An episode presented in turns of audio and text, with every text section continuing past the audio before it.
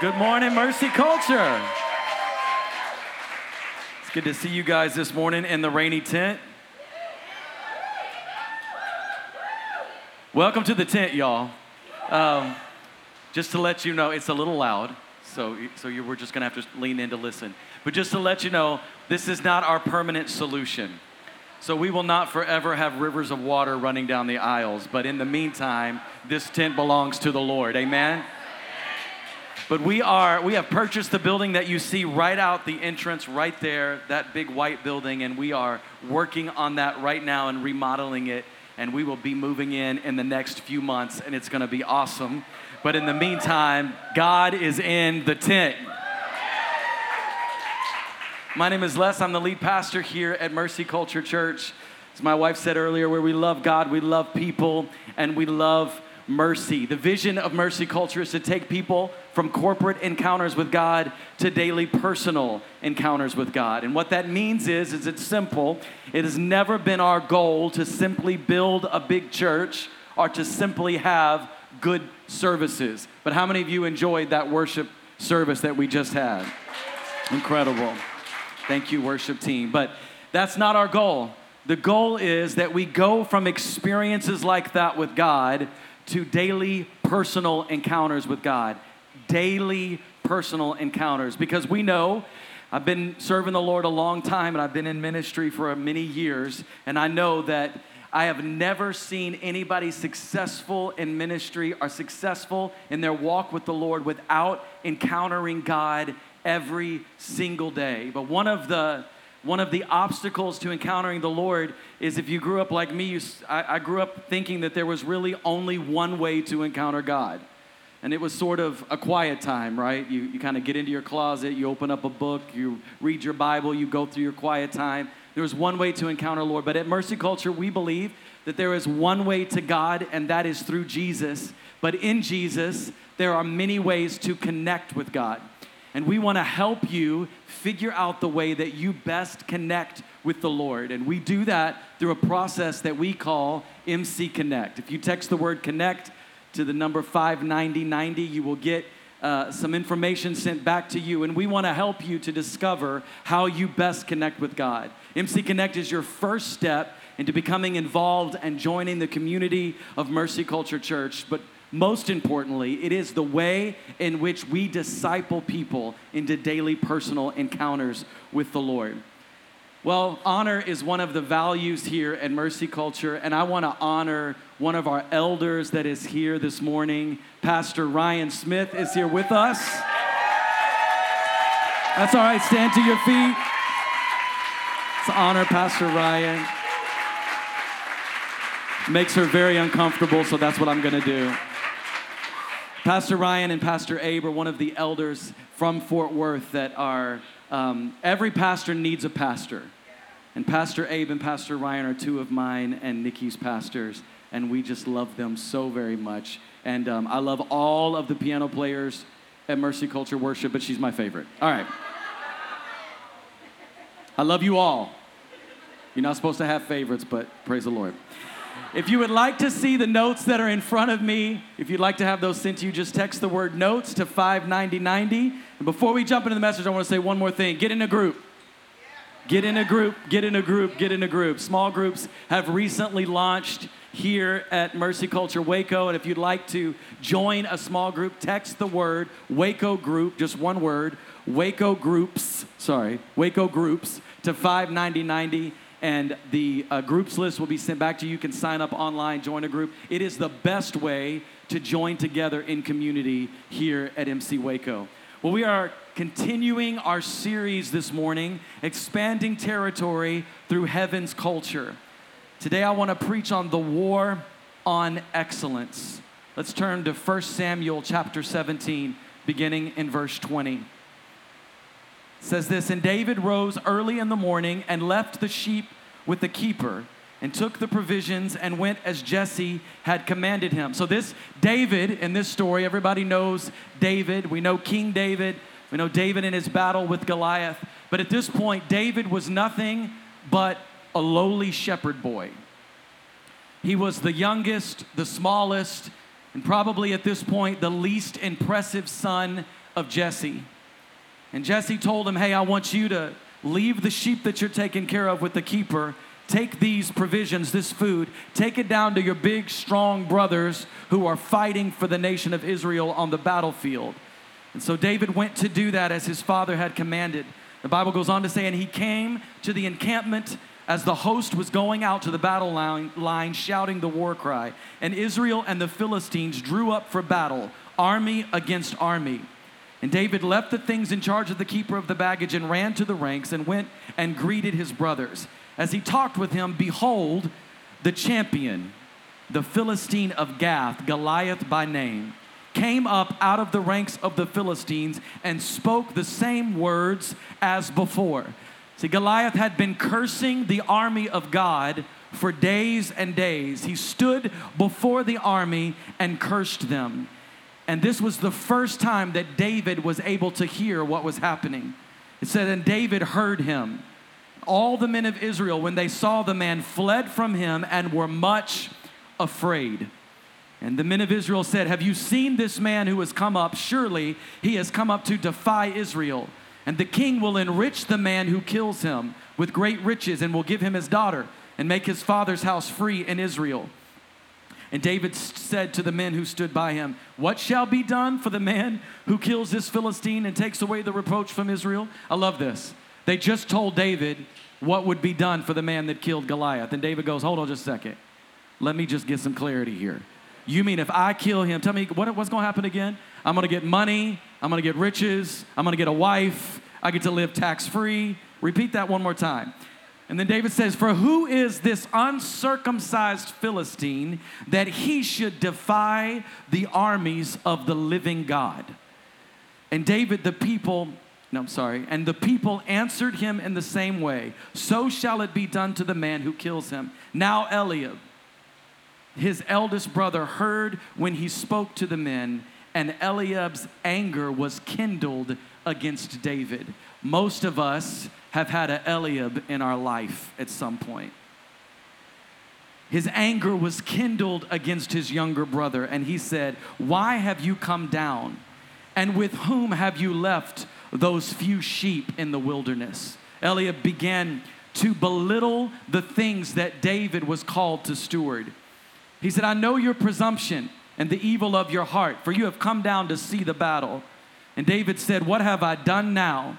Was it not but a word? And he turned away from him and toward another and spoke in the same way. And the people answered him again as before. And when the words that David spoke were heard, they repeated them before Saul. And Saul the king sent for him. I've come to tell you this morning that excellence gains the attention of the king.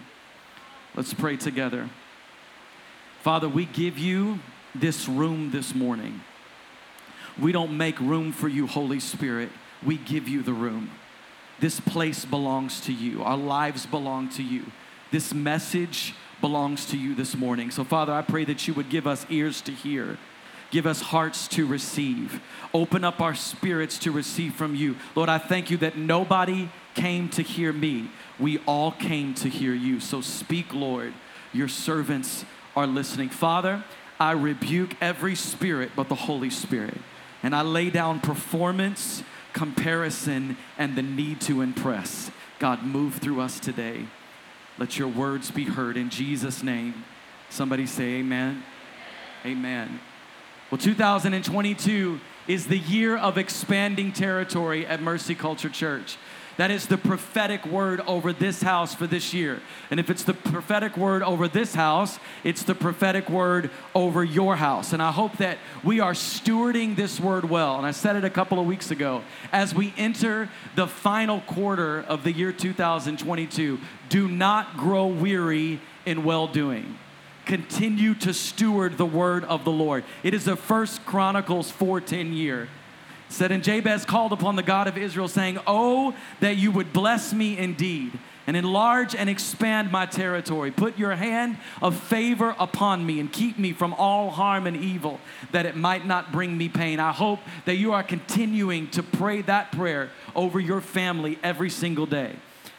As we were preparing to launch Mercy Culture Waco, we were leading into this past Easter when we first launched. I was, a lot of people were coming to me and bringing visions and things that were in their heart and things that they wanted to do. And I was taking it before the Lord and asking God about housed visions and all of the incredible things that Mercy Culture does in Fort Worth. And God, what is the timeline for Waco and what are you going to do in our city? And I heard the Lord say that in 2022, He was going to establish MC Waco as a force to be reckoned with in this city.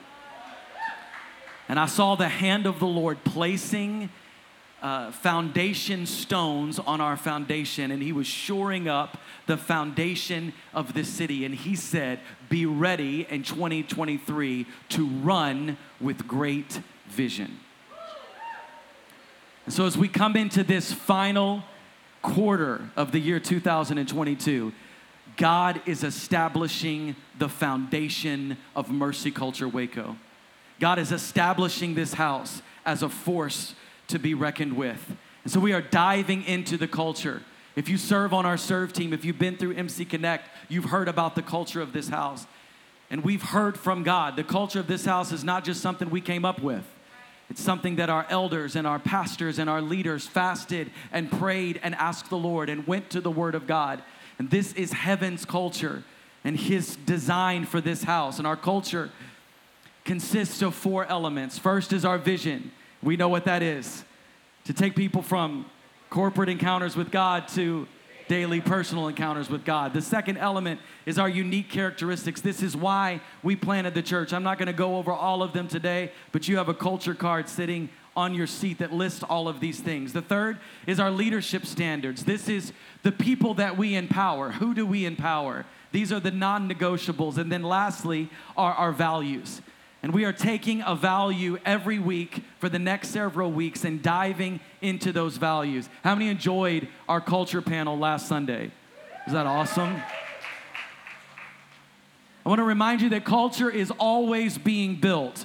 The question is is it being built with intentionality or is it being built accidentally? Culture is very simply this it is what you both tolerate and celebrate. I promise you that culture is being built in your family, culture is being built in your job, culture is being built in your business, and it is certainly being built in our church. Are we doing it with intentionality? Are we doing it accidentally? Today, we're going to dive into the value of excellence. And we put it this way excellence means to give your all. We represent the Lord by doing the best we can with what we have. Why? Why is excellence a value? Well, it's found right in the definition, right in the definition that we've come up with. It is simply because we represent the Lord.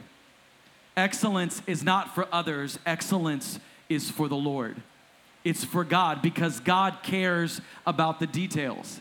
We see it in Exodus beginning in chapter 25 all the way through verse 31. God lays out in great and painstaking detail the way in which He wants His people to build His house. He tells them the material he wants to use. He tells them the dimensions of the temple. He tells them what craftsmen he wants to craft, what pieces, and how he wants us to worship him. It is laid out for us in painstaking detail. And God is in the details. He cares about how we present ourselves, He cares about excellence. We see it in Daniel chapter 5. Daniel is an Israelite. He's a Jew. He's one of God's chosen people that is living in exile in the nation of Babylon. And King Nebuchadnezzar, the leader of Babylon, has called his, his, his advisors together and he says, I want to get some men of excellence around me. I want to find people that are just a step above others around me. And in verse 12, the Bible describes Daniel as a man with an excellent spirit. It points out Daniel's character, Daniel's integrity, Daniel's excellence in his appearance, his work ethic. You see, Daniel was different from the rest of the Babylonians. Daniel dressed differently. Daniel spoke differently. Daniel ate different foods than the rest of them ate. Daniel refused to bow down to the same things that the rest of them bowed down to. Daniel walked in an excellent spirit and his excellence revealed the true and living God to the pagans of Babylon. What revealed Jehovah to King Nebuchadnezzar? It was the excellent spirit found within Daniel which explains why we are living in a society today that is at war with excellence. We see this manifest in many ways. We see this in the art world. We see what we've lived with for what, what used to be considered art, and Michelangelo sculpting incredible sculptures of beauty. And then today, go ahead and put that graphic up on the screen. Today, we see Michelangelo's sculpture on the right, on the left, or that's your left, right? Yeah, your left. And on the right, you see what goes for art today. This is called an exhibition of a walk through excrement.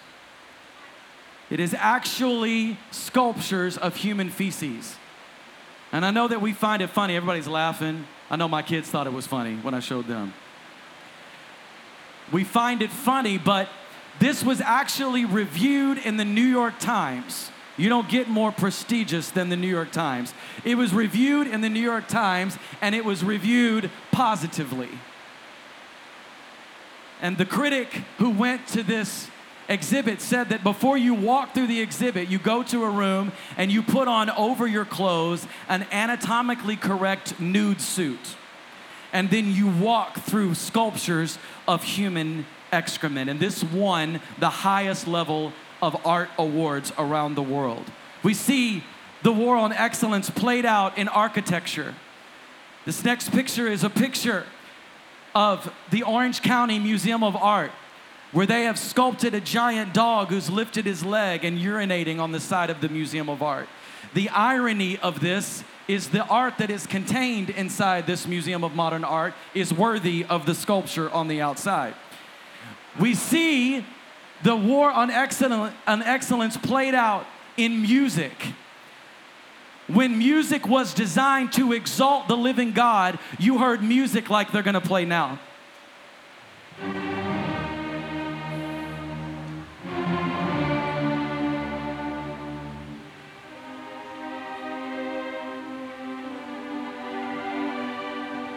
Thank you guys. So this this is Beethoven.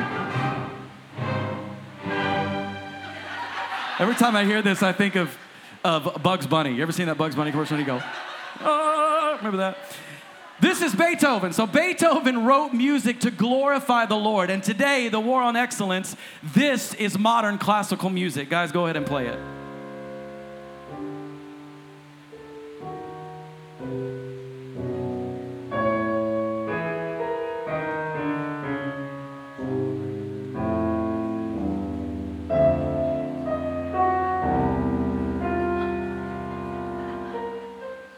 I'm not kidding. That is actually, somebody said I can play that. Exactly. this is the new take on modern classical music. It is called atonal music. It means it has no key, it has no rhythm, it has no tone, and that is considered excellent, and it is positively reviewed in the most prestigious papers in the world. There is another piece written by a world famous pianist. It's called 433 and he goes before packed concert halls and he sits down at a piano in silence for four minutes and 33 seconds. And that is considered excellence. Just this week, a sculpture was sold by a world famous artist for $18,000, and the sculpture doesn't exist anywhere except for in his mind. This is the war on excellence. And I know it's funny. Listen, whenever I was looking up these things, I was laughing. It's funny, but it's really not. Why? Because there is a war against the excellence that God has placed within each and every one of us. God created you in the image and likeness of God. He created you to pursue the best that you can with what is within you. And the enemy has waged a war against that pursuit. You see, for most of human history, artists and creators created to exalt God and to elevate mankind. And wherever the goal is to exalt the Lord, the result will be excellence. But when the goal no longer is to exalt God, the result is what you just saw.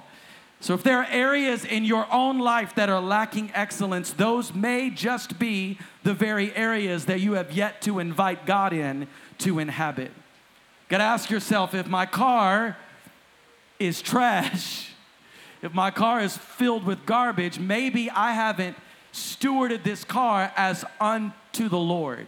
Maybe I haven't received the revelation that the vehicle that I have belongs to God and it is for His glory. If my home is consistently filthy and dirty and falling apart and in chaos and disrepair, maybe I haven't invited God into the home and I don't steward my home as unto the Lord. If my marriage is a disaster and there are cracks in the foundation and I say things like, well, my wife isn't going to leave me if I don't take her her on a date.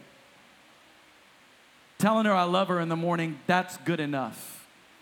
If I steward my marriage and my family and my children in that way, maybe I haven't invited God into that space and I'm not stewarding this as unto the Lord. And why is there this war on excellence? Because there is a war against the biblical order of God.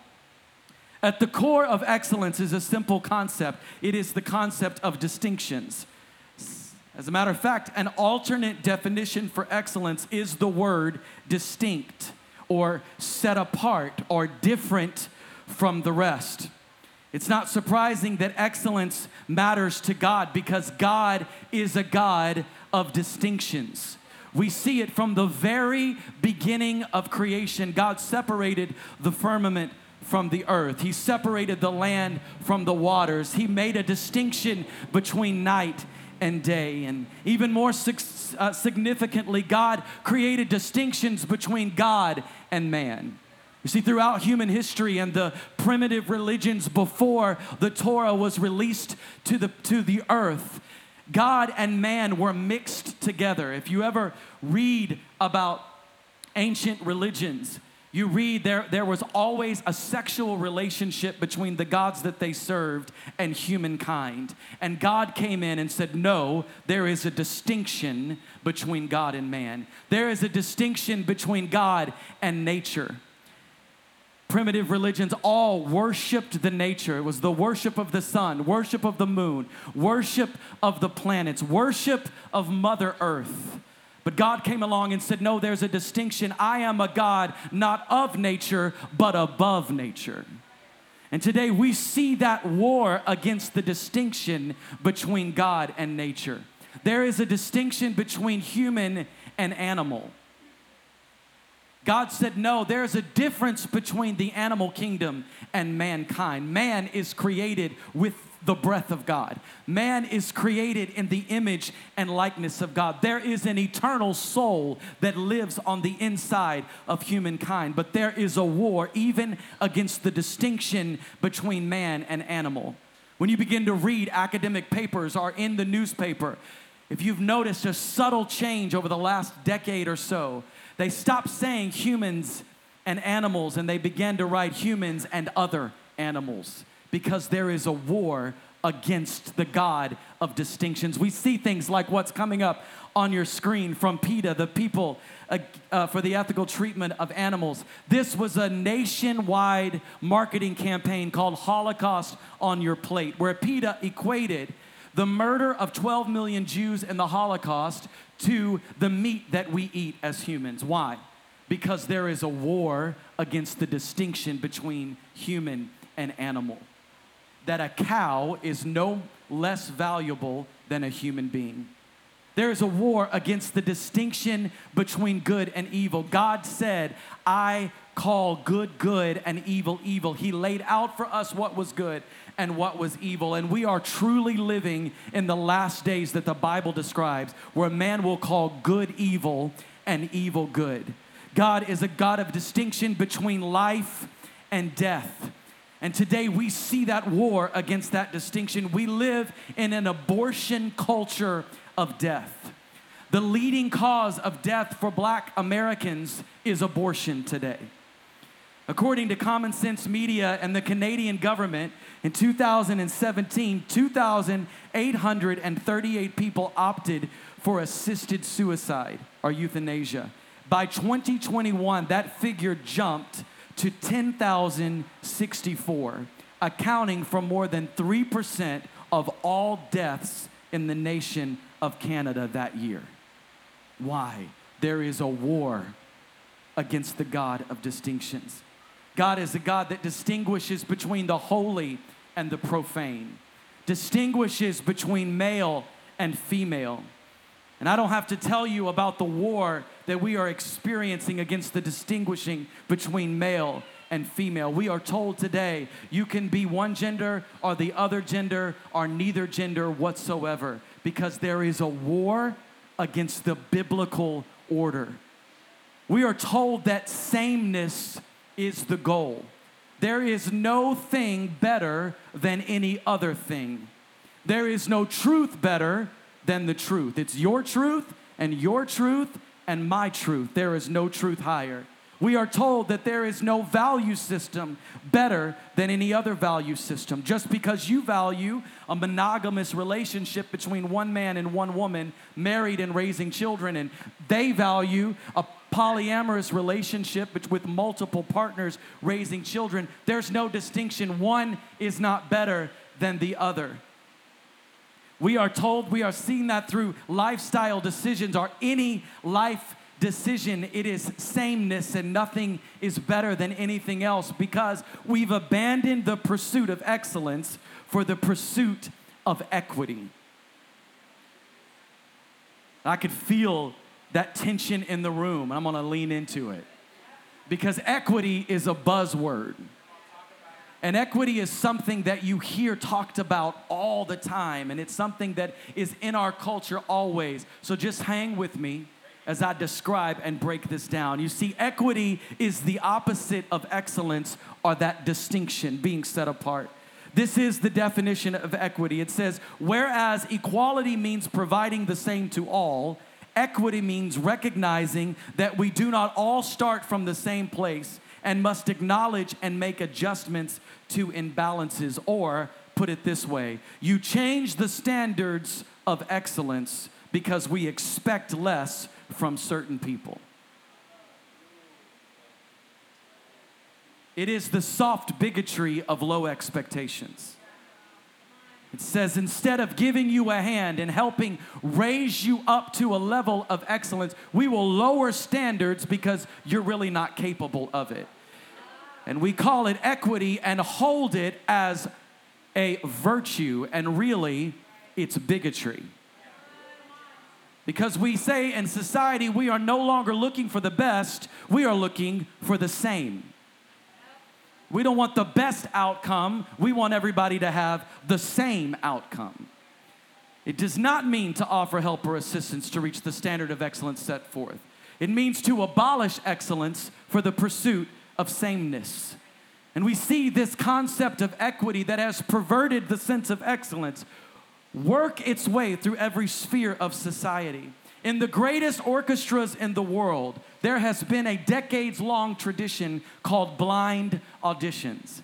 When you come in to audition for an orchestra, you audition behind a very thick black curtain. So those that are auditioning you do not know your name, your race, your gender, your socioeconomic status, your weight, how good looking you are, how not so good looking you are. They know nothing about you. The only thing they know is how well you can play or how poorly you can play, and they make their decision based upon that. But equity says that's not enough. And the leading music critic in the New York Times wrote this article that's coming up on your screen. It is time to make orchestras more diverse by ending blind auditions. They say, remove the curtain so that we no longer make decisions based on excellence alone. We need to know what gender, what color, what sexual orientation the person that we're auditioning happens to be. See, equity should not be our goal, equality should be our goal. And we see this played out in Leviticus chapter 19, verse 15. One of the earliest scriptures in the Bible. This scripture is 3,200 years old. And it says, Do not twist justice in legal manners, matters by favoring the who, the poor in court, or being partial to the rich and powerful, but always judge people fairly. Even 3,200 years ago, the wisdom of the Bible said not only should you not favor the rich and powerful, but you shouldn't favor the poor either. Justice requires equality. Now, there are some counterfeits to this word excellence. And I know for some of you, for some of us in this room this morning, excellence may be a trigger word for you. It may be something that you've received, you've had hurt either in a previous work environment or even in a church environment where the word excellence was used to abuse you into performance. It was used to abuse you into perfectionism, into people pleasing, into making you do and manipulate you. But excellence is not performance. In 1 Samuel, let's go back to 1 Samuel chapter 17, beginning in verse 38. It says, Then Saul clothed David with his armor. This is after Saul heard about David's bravery and heard about David's pursuit of being distinct, being separated from the rest, and walking in excellence, and saying, I'm not gonna be fearful. And so Saul called him to him and he said, All right, I'm gonna let you, little boy, go ahead, go get killed. There's no skin off my back, right? I'm gonna let you go out there and face Goliath. Good luck. He said, but I'm gonna give you some armor. And he put a helmet of bronze on his head and clothed him with a coat of mail. And David strapped his sword over his armor, and he tried in vain to go, for he had not tested them. Somebody say, tested.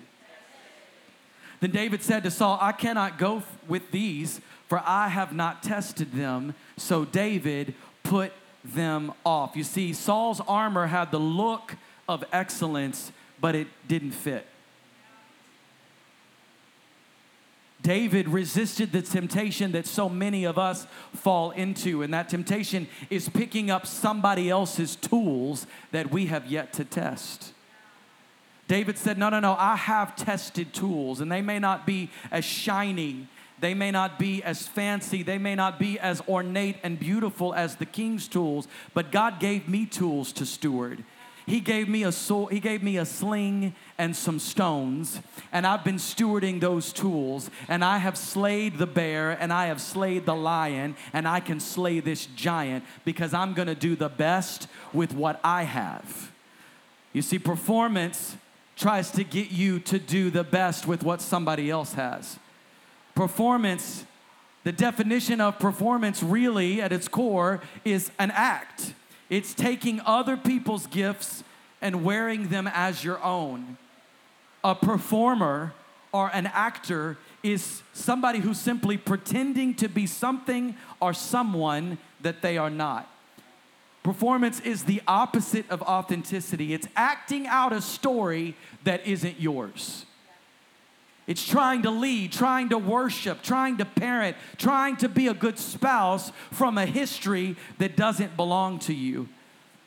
And excellence is doing the best with what you have. You see, excellence requires humility to acknowledge what you have and acknowledge what you don't. Performance isn't about the details, it's about the audience.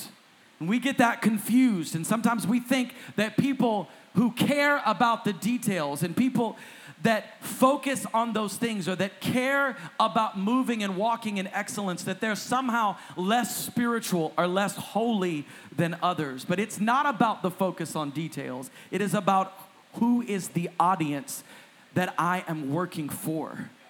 When we're building for us, it's performance. And when we're building for Him, it is excellence. Excellence is not perfectionism. The spirit of excellence is easy because it comes from a place of dwelling in His presence, but perfectionism is hard because it comes from our own efforts.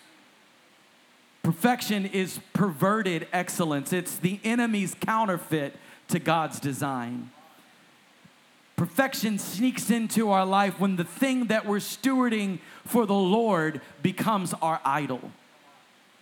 That gift that you have, if you're a musician, if you're a vocalist, if you're a worship leader, if you're a businessman or businesswoman, even a husband, a wife, a mother, or father, when that thing that God has given you to steward becomes greater and bigger than the God that gave it to you, you will step into perfectionism. Perfection requires striving, and excellence requires trusting. Now, how do we fight against the spirit of perfectionism sneaking into our lives? We pray this simple prayer It will never be mine, it will always be yours. It belongs to you. Excellence is not excess. Excellence is a heart posture to please the king, and excess is a desire to impress people. I want to give you a warning this morning. When you begin to go and be above and beyond, and you begin to walk in excellence, you reveal the apathy of others. And people will start to belittle what you're stewarding well in order to conceal what they are stewarding poorly. They will call your excellence excess. They will call it performance. They will call it perfectionism because your excellence reveals their apathy. We see it in David's life. Back to verse 28 in 1 Samuel 17, it says, Now Eliab, his eldest brother, heard when he spoke to the men, and Eliab's anger was kindled against David. Eliab, in his mind, is saying, Who does this little boy think he is?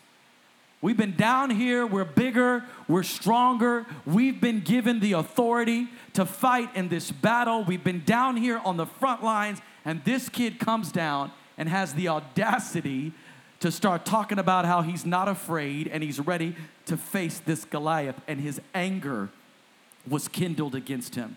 And he said to David, Why have you come down, and with whom have you left those few little sheep in the wilderness? You see, people who aren't stewarding well what's in their hands will belittle what God has put in your hands. They will begin to talk down to you, begin to belittle the thing that God's called to put into your hand. But you see, David was such a man of excellence that even as he was going to the front line of the battle, he stewarded those few sheep well. The Bible says he didn't leave the sheep in the wilderness, it says that he left the sheep with a keeper. David said, I know your, no, I'm sorry. And his brother continued and said, I know your presumption and the evil of your heart. For you have come down to do nothing but see the battle. This is that anger. This is that apathy, that spirit that says to those walking in excellence, You'll never do it, you're all talk. What are you to do with that little stuff that's in your hands? You're nothing, you're nobody, and you're all talk. And Eliab Eliab assigns a motive to David that he couldn't possibly know. He says, I know what's in your heart. Sometimes you just need to stop and look at somebody and say, I rebuke that in Jesus' name. You don't know what's in my heart. David said, Whoa, whoa, whoa. All I did was ask a question. And then David lifted up his head and continued to do what, called, what God had called him to do. You see, we fall into performance and perfectionism and excess when our focus is no longer pleasing the Father, but pleasing the people. We take our eyes off of God and we begin to put Him on the people, or sometimes we even begin to put our eyes upon that person looking back at us in the mirror.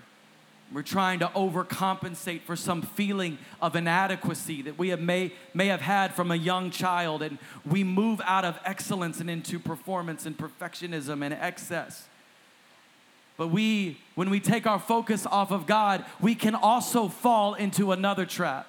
And I call this trap the that's good enough trap. It's a mindset that says that's good enough. It's a different symptom to the exact same disease. We can have a that's good enough mindset when we take our focus off of God as we steward our family. You can say, I know my children may need more from me, and I know my family needs me to be a man or a woman that is daily encountering the Lord. But you know what? I'm serving Jesus. They know I love them. I don't have to spend this time. That's good enough. When we take our focus off of God in our work or in our business, we can step into a that's good enough mindset.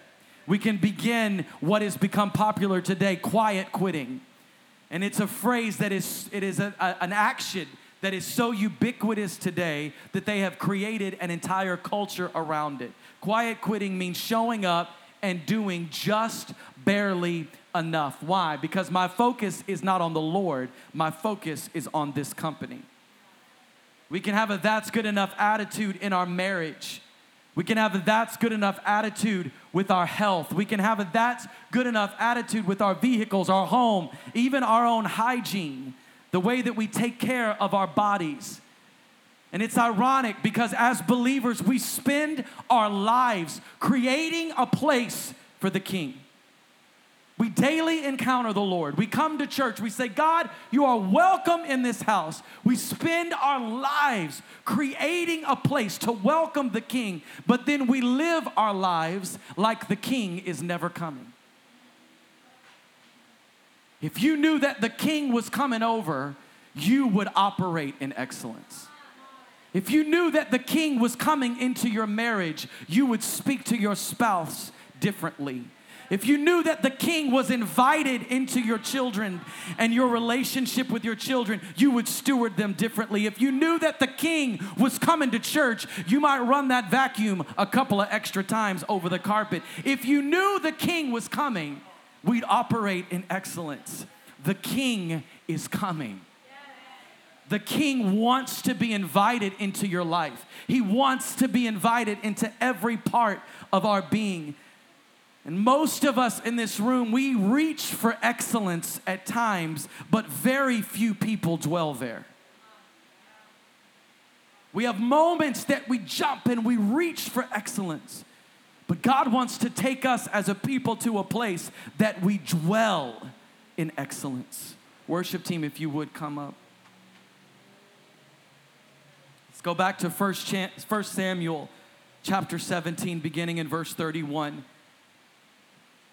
says, When the words that David spoke were heard, they repeated them before Saul, and he sent for him. And David said to Saul, Let no man's heart fail because of him, because of Goliath, because of this giant that is in front of us. He said, Your servant will go and fight with this Philistine. You see, David was able to look back on a life that he lived dwelling in an excellent spirit. David had a history with God.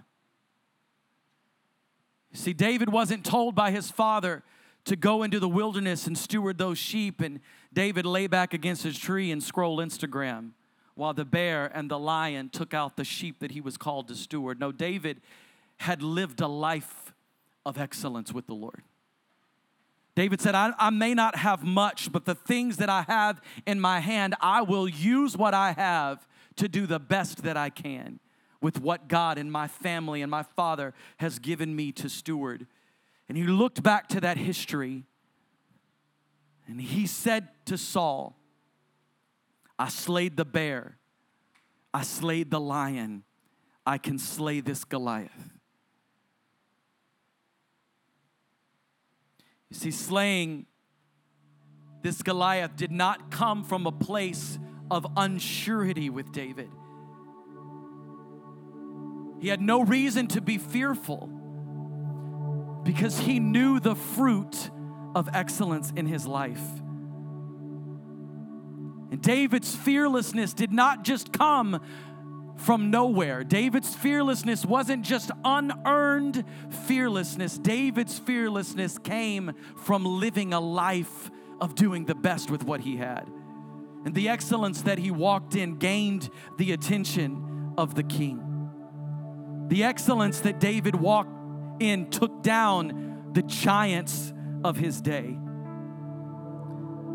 But David never walked in greater excellence than when he worshiped the Lord. Mm.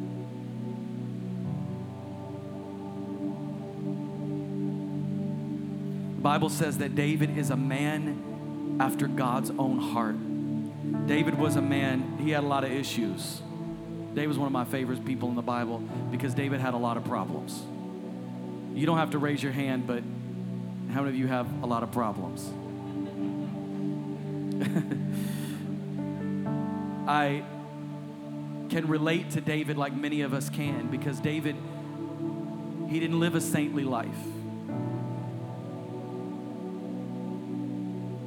He didn't live a life of perfection. He made a lot of mistakes. He made some big, big mistakes. But David said, God,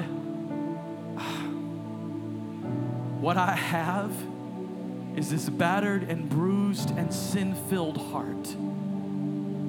But God, I'm going to give you the best that I can with what I have.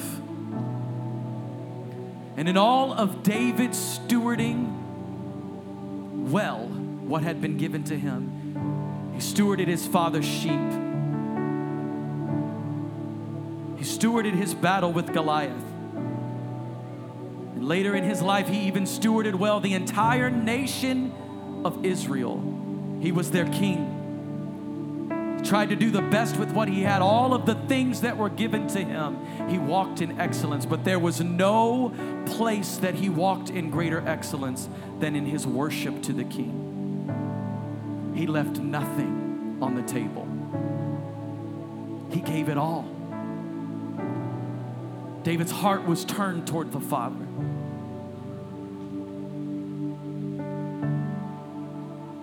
David's excellence left a legacy. As God said, David, because of what you've done, I'm going to allow your son, Solomon, to build my temple, to build my dwelling place. David's life of excellence left a legacy for him.